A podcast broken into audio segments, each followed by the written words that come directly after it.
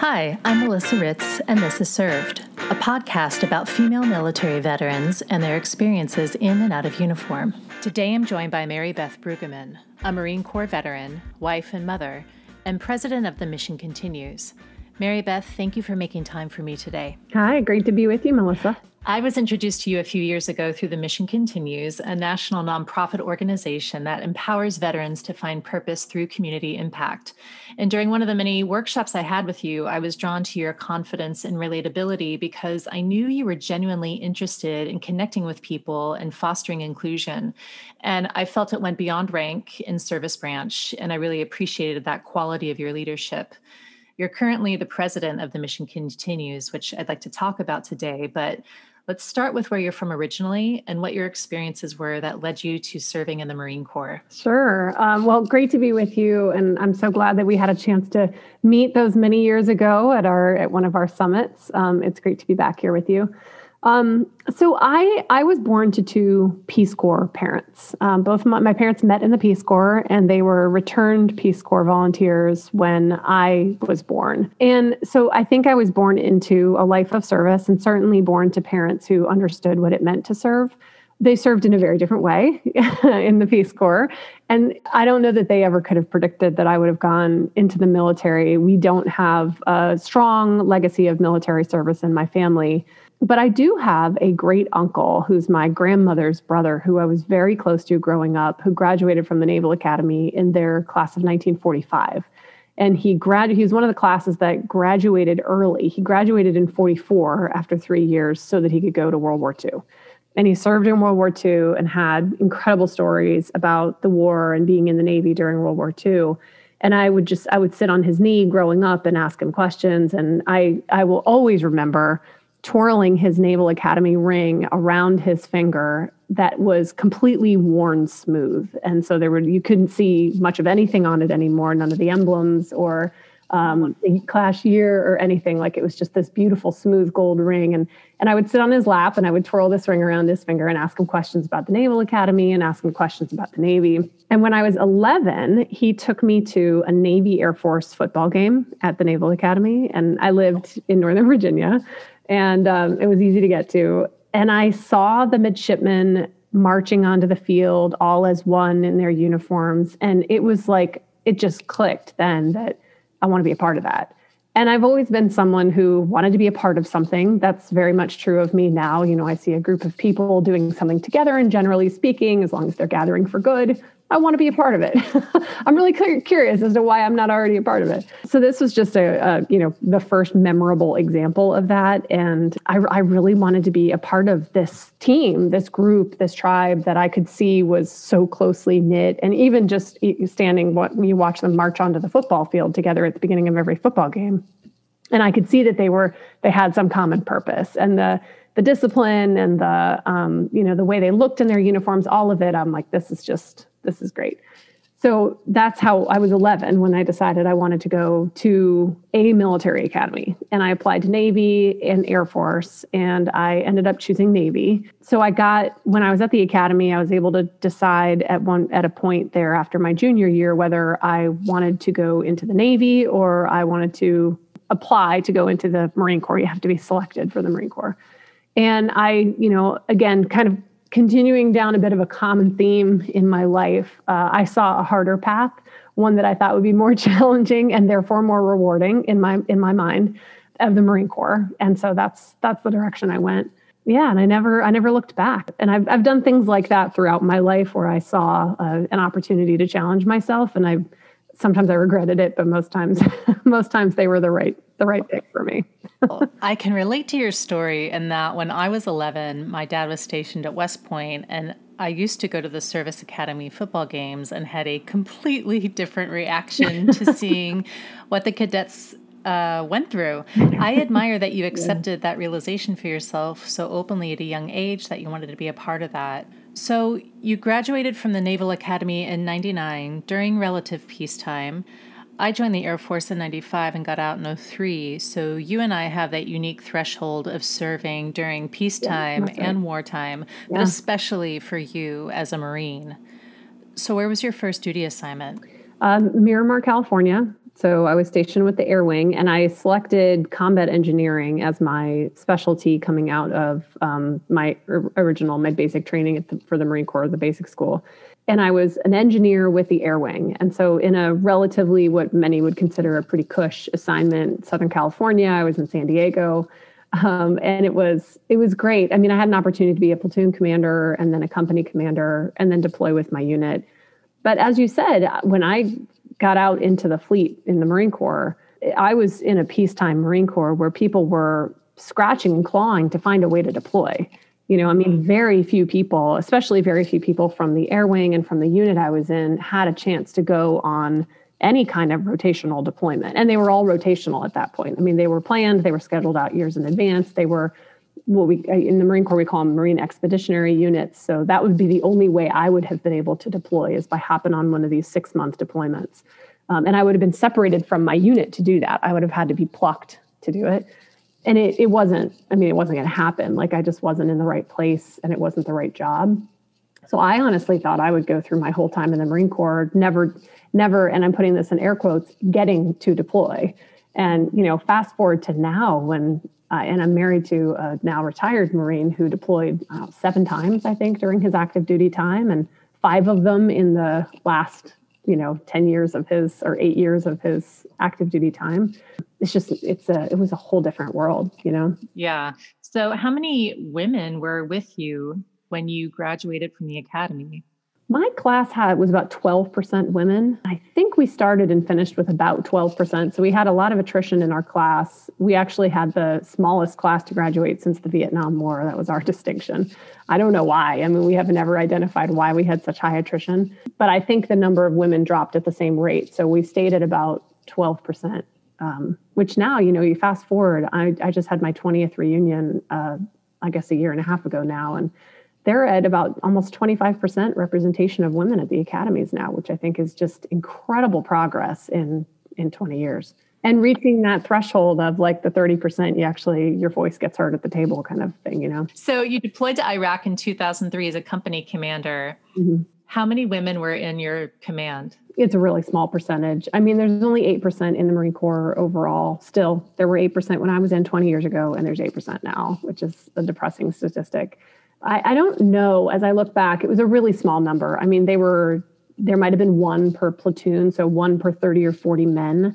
It, they were few and far between. And I wasn't, I was leading, uh, you know, a group of occupational specialties that within my command, within my, my company, um, I had explosive ordnance disposal. I had motor T, motor transport, um, some folks from motor transport. I had aircraft refueling folks and yeah, a number of other it was kind of a catch-all company.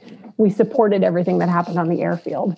And so they just they were not specialties that had a lot of women in them. And uh, none of my folks that reported directly to me so my platoon commanders essentially none of them were women I don't even think their senior staff were women as I look back. Going to Iraq in 2003, I remember the initial invasion and how intense it was. We thought they had weapons of mass destruction and anthrax. And I was set to deploy. We were getting ready for the medical side, just prepping for if people were to get exposed to different chemical agents, what would that be like? It was just, there was so much uncertainty and it happened pretty quickly that people were getting over there and then just trying to set everything up and figure it all out. How long was your deployment? Not long. So we de- we deployed to Kuwait in January and it was it was a lot like you, what you described. It was kind of a quick I think we had been this was 2003 that I deployed. So right before the invasion. Uh, so we'd been waiting since 2001. Since September 11th, since that day, we had sea bags packed and we were ready to go for two years, almost a year and a half. So when we deployed, though, it was like on a dime. I mean, we probably knew the date in late December and deployed in a couple weeks later.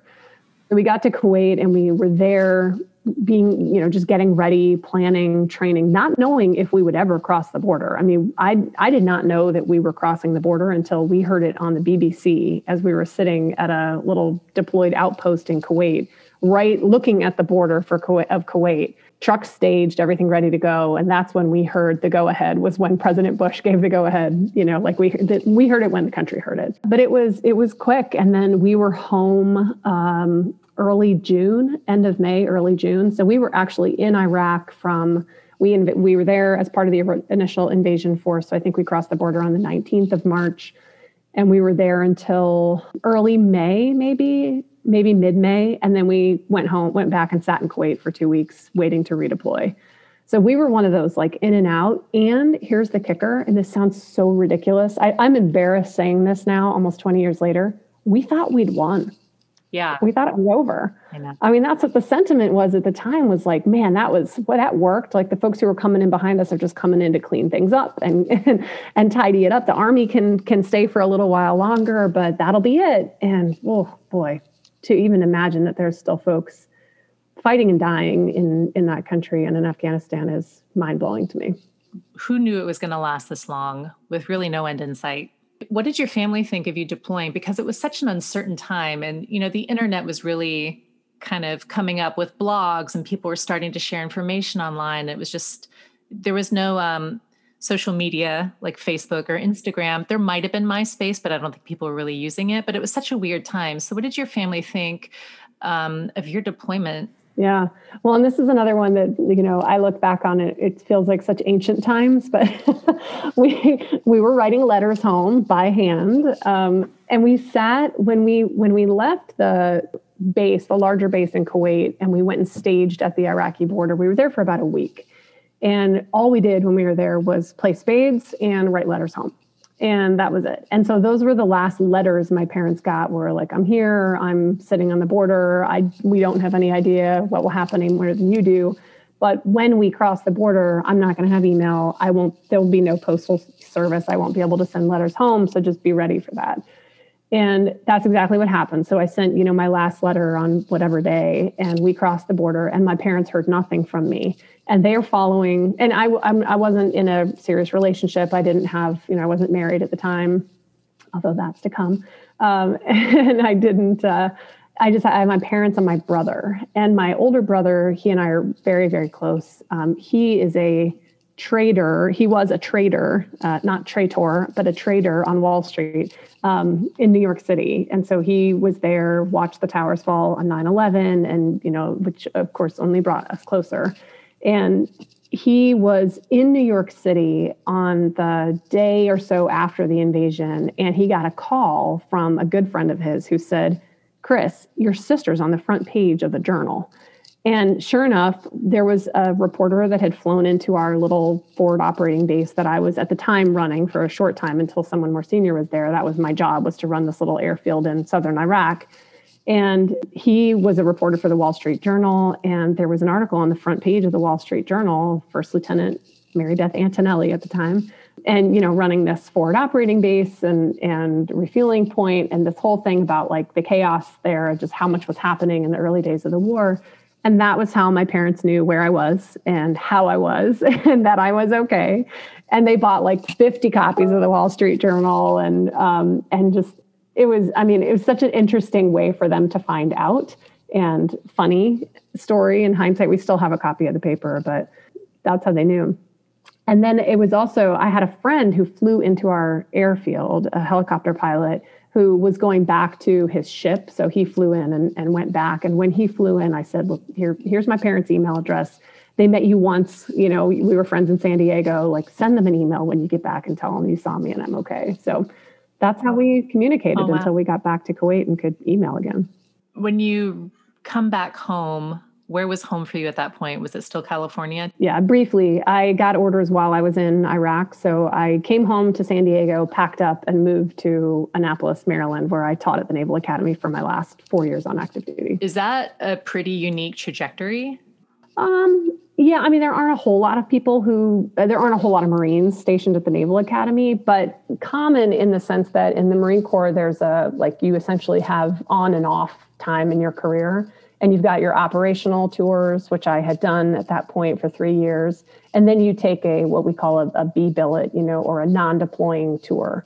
And my non-deploying tour could have been something like going to um, Parris Island and going to boot camp, or teaching, you know, instructing at boot camp, or something like, uh, um, no, I'm going to forget the acronym, but MOI, uh, Marine Officer Instructor for ROTC at a college or a group of colleges somewhere and the Naval Academy was an option, and I was a graduate, and they were really looking for folks who had just come home from Iraq. You know, again, there was nobody there with combat experience. So they, I was fortunate. They pulled me, and it was a great, it was such a great duty station. I was so glad to be back at my alma mater. You must have been one of the first people to come back from war to the academy with that real world experience and you weren't really too far removed from graduation at that point. There was one midshipman who was older than me and he loved he loved holding that over me. He was a prior enlisted guy when he got to the academy. Um, and i was i was only five years removed from graduation when i went back. Um, so yeah it was it was a tight turn. I was actually the first, I was the only person who was stationed in Bancroft Hall, so where the midshipmen live and and I, I was I had really direct leadership contact with them during my first three years back there. And for the first year, because the pipeline to get into that job is through a master's program, which I didn't do. I skipped that. So they wanted me directly in that role because I was coming straight from Iraq.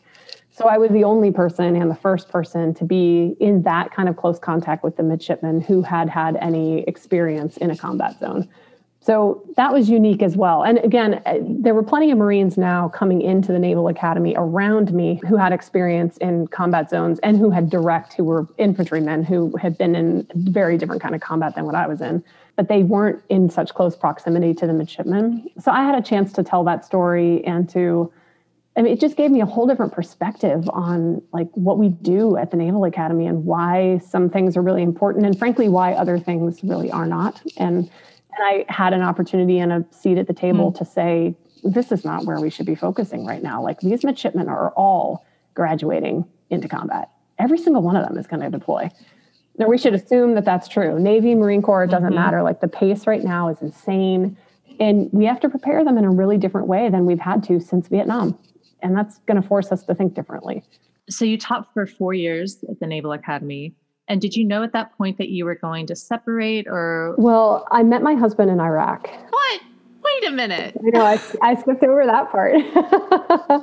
yep. Um, no, this is great. We we are going to be on Oprah someday. We are going to tell this story. It's going to be so romantic in hindsight. Those early days of in the little air base where I was, so it was called Jalibah, and at the time it was just an arm, a refueling point. So it was just us, helicopters landing in the middle of the desert, and we had set up refueling and rearming for them. He was a combat, uh, a uh, attack helicopter pilot. He flew Cobras for the Marine Corps, and he was one of the first pilots to land with his co-pilot at this refueling point. And it, he and I love to tell this story to our kids and just joke about, you know, how overly romantic it was. It was not, of course. I hadn't showered in two weeks. Um, I, um, it was, I mean, it was just terrible. Like my hair, it was one of those things. I had my hair up in a bun, and when I took the rubber band out at night, it just stayed in a bun because it was just shellacked with sand and grime. Um, but yeah, I love at first sight. So I walked up in my, I was in MOPP level four, so chemical protective level four with mask on when I greeted him. And uh, we've been married, it'll be 17 years on Sunday. Uh, but anyways, fast forward. So I'm home now. I got he, he we got married pretty quickly. So we met, you know, March of 2003. We were married in February of 2004, three days before he deployed again. So we we got married before he would deploy again.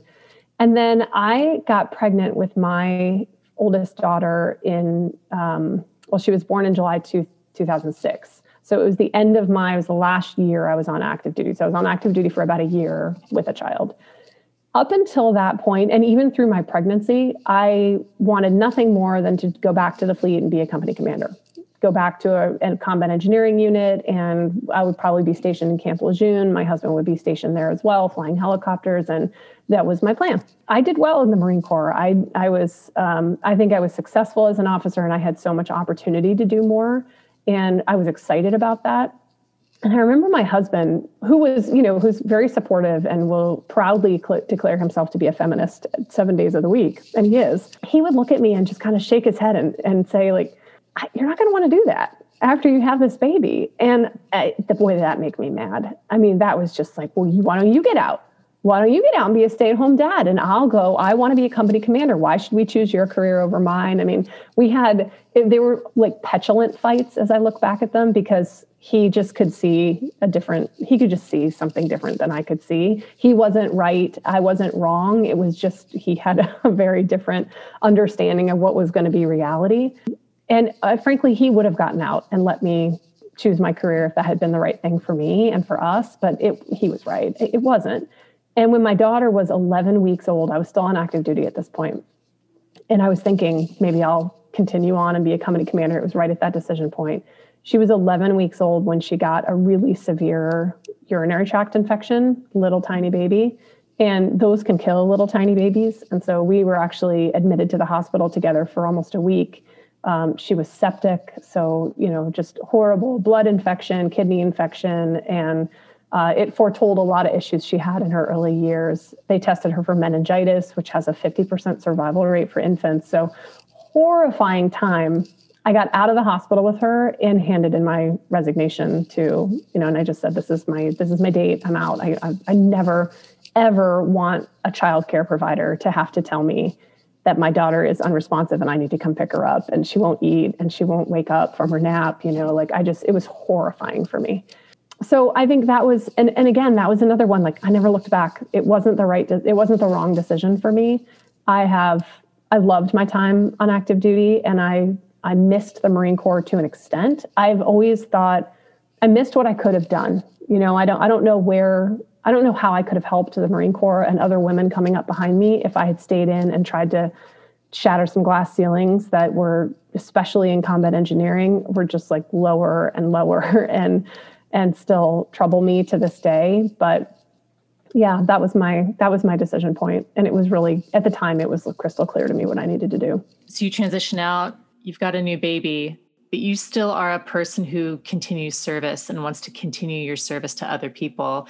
When did the mission continues come onto your radar? Yeah, not for a while, and those were those were tough years. Um, I was a I worked part time and full time, kind of in and out for a while and then I dropped out of the workforce. I had three kids at that point. My husband was deploying again. He was in command of a unit. So I was the commanding officer's wife with all that that entails and comes with the, some official and unofficial duties. I did a ton of volunteering, as you said. Like I was, I was searching for ways to serve. I was searching for ways to give back without even really knowing what I was looking for or what I was missing. Right. I just knew I had to, I had to get out there. I coached girls on the run.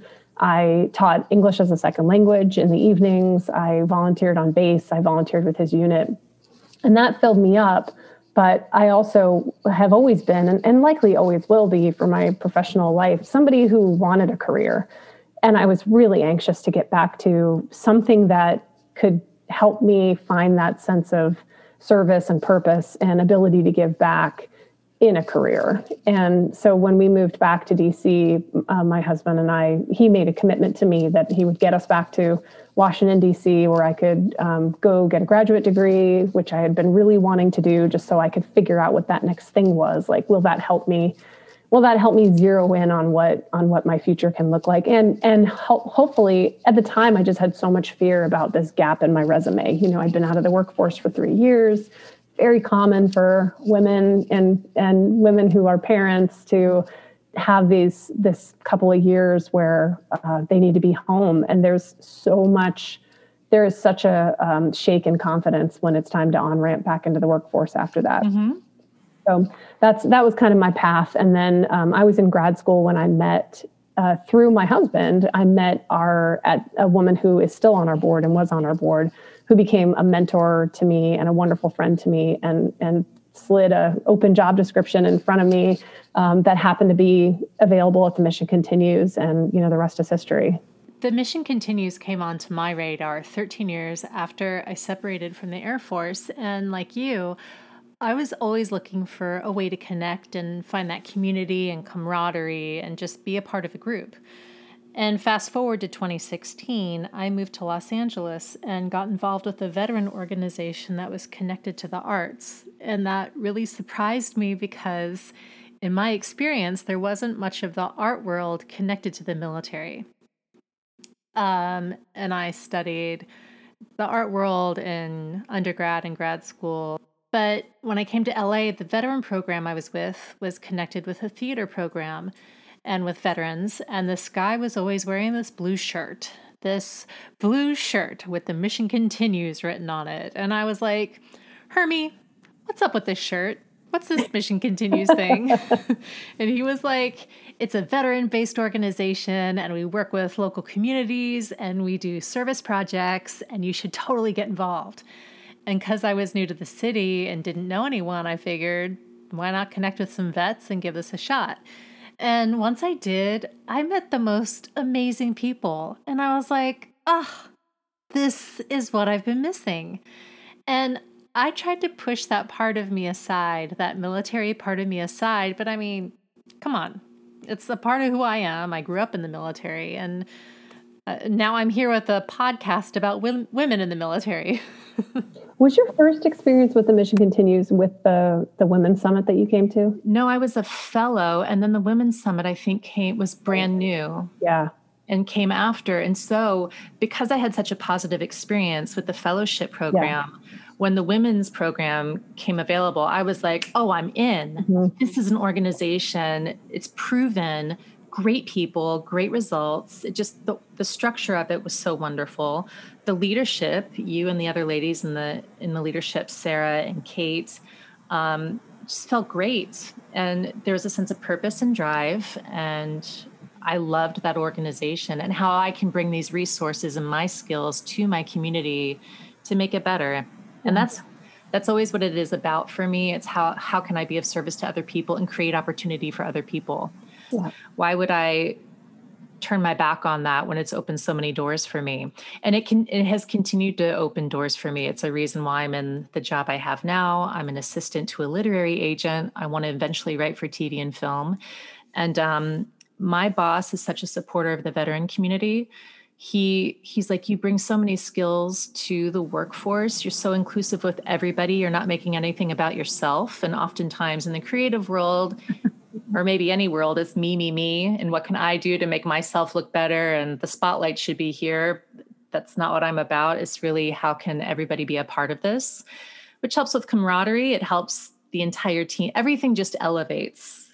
Well, I, and I love that you have an employer who sees that in you. I think that's um, that's something veterans should look for when they're looking for employment because too often you have employers who, especially some of the really big companies, they've set some public goal around hiring veterans and they may or may not understand exactly why they're doing it. And i don't mean to imply they're doing it for the wrong reasons um, but they don't always know what value people like you are bringing them. They think that it looks great publicly and we have to give back to those who have given to us. But you know melissa of all people you're someone who understands like you're not asking for anything from this world. That's just not what that's just not what most veterans are looking for is for for someone to give to them. It's it's not about that. It's the opposite. It's I actually no i'm here to i i am i thrive on giving back. I thrive on you asking me to give more and to lead and to be a part of something. And and i think we've got to we as a veteran population bear some responsibility in helping to shift how employers think about veterans and utilize those skills. Agreed uh, my experience has been very positive with that, and I hope my work at my current job and subsequent jobs keeps the door open for other vets and keeps vets in mind with hiring managers. So, the Mission Continues has really expanded their offerings and opportunities and has grown a lot since I started in the fellowship program a few years ago. Now there's the Women's Veteran Leadership Program and the Service Leadership Corps. Can you share a bit about your experiences with the Mission Continues and the evolution of these programs? Definitely, yeah. And I've been with the organization now for six years, so it's been fascinating to see it evolve in all that time as well. So the fellowship program was a very, as you know, very individual opportunity. I mean, you connected with other fellows through your orientation weekend, and and many maintained relationships through their time and even till now. But ultimately it was a it was a personal and professional development program that had a lot of one-on-one high touch um, opportunity the thing that was missing from that that we found or the thing that we needed to add it didn't need to it wasn't missing from the program itself but it needed in addition was some team-based mm-hmm. program mm-hmm. that we could use to supplement and to build on what our fellows at the time again these individual veterans how could they be part of something bigger so that's when we, it was now probably eight years ago or so that we created our first service platoons. And the service platoons are that team based opportunity, locally driven, often place based operations. So, for instance, in LA, you've got folks working in Watts and in Compton, mm-hmm. and they're embedded there. I mean, they're really um, they've developed really deep relationships with local community organizations, and they are standing side by side with them and shoulder to shoulder with them, working on long term a long term vision for their community. And the veterans are bringing leadership and they're bringing skills and experience that benefit these community organizations and the communities themselves. And it's an opportunity for veterans to connect with each other. Just as you said to like tap into that part of their identity that they may or my puppy for your viewers shaking collar uh, for your listeners um, you know who they who they may or may not have stayed connected to but either way there's some comfort in in that shared experience with other veterans and it's also asking veterans to get out of that you know like you don't veterans can't be the only people in your Rolodex if you're to have a healthy reintegration. So it's a connection to community and it's asking people to um, see that connection to non veterans as well. So the service platoon program is now what has evolved the most in my time here. And we sunsetted the fellowship program, and in its wake was born what we now call our Service Leadership Corps, um, which is a program that trains the leaders of these service platoons. So that leadership team that um, develops those deep relationships in communities and creates great service project experiences for all of us to come and volunteer at, and for anybody to go and volunteer with. They go through a six month training program um, with us that helps them learn not only some of the real um, hard skills that they need to to run a service platoon, recruiting, service project skills, you know, like learning your way around Home Depot kind of stuff, but they also learn skills in things like asset based community development. So, a theory of community development that puts the assets of the community at the center. It's a very um, asset based approach, you know, vice and needs based approach. They, they do some deep dives into cultural competence and bias. And they talk very openly about race and about gender and about inclusion and about diversity in ways that were really new to me coming out of the military and for well, at least considering my military experience this is not what we talked about in the military. You know as a woman i think i had an early interest in it because i was not somebody who felt included in the marine corps but most veterans come out and and consider that the military is so diverse it's a melting pot that must be the pinnacle of diversity and inclusion and it can be the pinnacle of diversity in some aspects. We have an overrepresentation of Black and Latinx in the military, but it is absolutely not the model of inclusion because it's a nullification of everything that's different about people. And it's a, you blend together into now, now let's all, let's all set those differences aside. Don't bring them to the table. Now we're all one. And, you know, that's the opposite of what the power is of inclusion. So we have to retrain and retool some of that in veterans and help them see a different way of thinking about working with teams. Absolutely an imperative of a different way of working in communities. Most of the communities we serve in are communities of color. So we have to ask these veterans to think very differently about how they approach across racial lines, across lines of gender, across lines of identity, I mean, in so many different ways, lines of ability and everything else. And that's been probably the most fulfilling part of this journey for, I think, the mission continues overall, and certainly for me in the last five or six years, is watching that come to life, talking about that very openly with veterans. For, for many of them, it's the first time.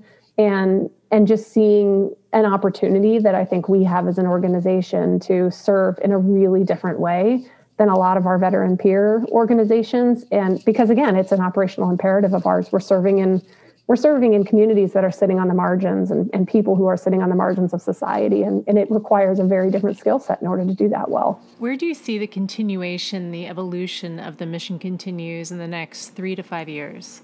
Yeah. Well, more of what I'm talking about there. So, you know, just really digging in and becoming the best at this kind of leadership. Um, and again, I think there's a lot of organizations that build on and teach leadership skills to veterans. I really think, I know that we're doing it in a very unique way when we put inclusion at the center of that, when we put an equity focus, a justice focus at the center of that. And that's exciting to us as an organization. We have an opportunity here. We also, the Service Leadership Corps and the Women Veterans Leadership Program, both skills based programs network building. We are building around those programs now additional opportunities to come learn with the Mission Continues. So we think of it almost as a, and this is lowercase, this isn't the name of it, but like a center of excellence for veterans where you can come and learn. Um, you can go through one of these big, you know, longer term programs. You can also come for a weekend and deep dive into advocacy. You can deep dive into asset based community development if that's something you're really interested in. You can deep dive, and this is our one of the first things we'll build out around those original two deep dive into inclusive leadership. What does that mean? what do we mean when we say that? What does it mean for veterans? What does it mean for the work we do?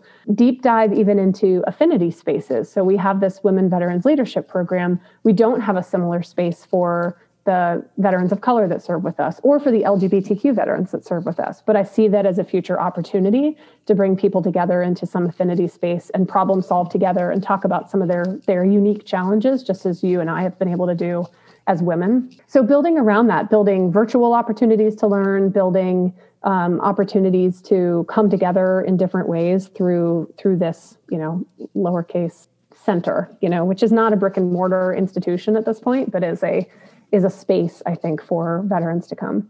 It, it all revolves around these service platoons. So all of those learning experiences are meant to help build up and train those who serve within our service platoons. So that work in communities remains central to how we plan and think. That's what we're putting at the center of our planning. This year, we're we're really looking forward to commemorating the 20 years since 9/11. We're coming up on a 20th anniversary, which to you and I is probably mind blowing. Yeah. and folks coming off of active duty who weren't even born on 9/11 now this year. So thinking, how do we commemorate that the 20 years of service that have taken place since in and out of uniform? and how do we now celebrate what the next 20 years can look like as we shift the country's focus to a country where more people can serve and more opportunities to come together and more opportunities to bridge divide through service and that's a big focus of ours as well well, I'm grateful to the Mission Continues and for the opportunities the organization offers to veterans. And as you mentioned, the outreach extends to communities nationwide, so you don't have to be a veteran to participate in the local service projects. And I encourage the listeners to visit the website at missioncontinues.org. So, you mentioned people who are serving and coming off of active duty who are born after 9 11, which trips me out, but leads to a question I like to wrap each episode with. And that is if a young woman were to come up to you today and say she's thinking of joining the military, what would you say to her? I would be totally supportive and I would want very much to stay in touch with her and help arm her with some of the tools that I think she would need to be successful. I would give her some advice, whether she asked for it or not. I would tell her to find good friends and take care of each other because that's what helped me stay safe. And I, I mean that like that protected my physical safety on many occasions was having people around me that um, could look after me and take care of me.